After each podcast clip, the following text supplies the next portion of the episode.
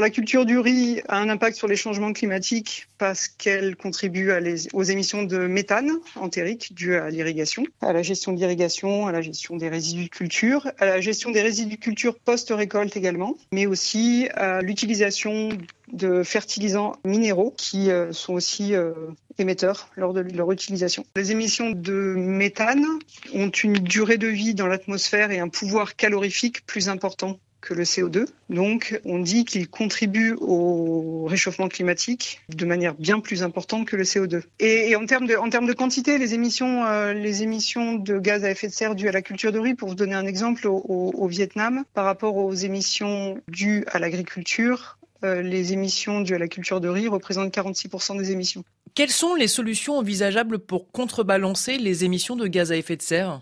Le CIRAD et ses partenaires travaillent euh, depuis de nombreuses années maintenant sur des systèmes euh, agricoles innovants qui permettent d'atténuer les émissions de gaz à effet de serre, mais aussi d'adapter les systèmes au, changement climatique à venir. Donc les principes de ces systèmes, c'est qu'ils renforcent la séquestration du carbone dans les sols et qu'ils participent à l'adaptation des systèmes. Donc ils vont faire des systèmes qui vont utiliser moins d'intrants, euh, qui vont être plus résilients face à un choc ou face à des événements extrêmes climatiques, type sécheresse ou température euh, forte. Parmi les solutions que propose l'agroécologie, il y a l'agroforesterie. Est-ce que c'est possible de mettre ce système en place en Asie? L'agroforesterie permet de stocker plus de carbone, d'avoir des systèmes euh, qui soient plus résilients et, diversifiés avec euh, des strates euh, au sol de culture annuelle, plus des strates arborées. Donc la complémentarité des différents systèmes permet de s'adapter et d'atténuer les émissions de gaz à effet de serre. Le CIRAD et ses partenaires en Asie du Sud-Est travaillent sur les systèmes agroforestiers, mais également travaillent sur d'autres techniques d'agroécologie et entre autres l'agriculture de conservation qui vise à couvrir le sol via une culture de couvert végétal. Donc c'est une plante qui vise à couvrir le sol et qui permet de séquestrer du carbone également dans le sol, qui a plein d'autres avantages par rapport à la biodiversité, à la gestion des ravageurs, etc. Et qui est un système qui s'adapte à la culture de riz.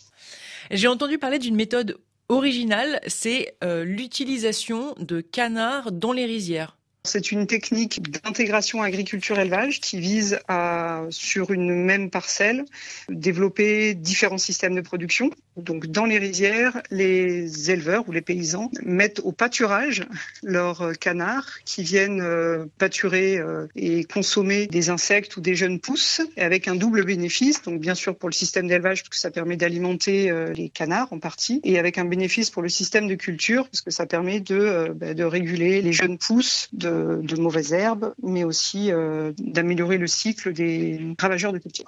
Tout n'est donc pas perdu, les solutions existent, restent à les mettre en place, si je comprends bien.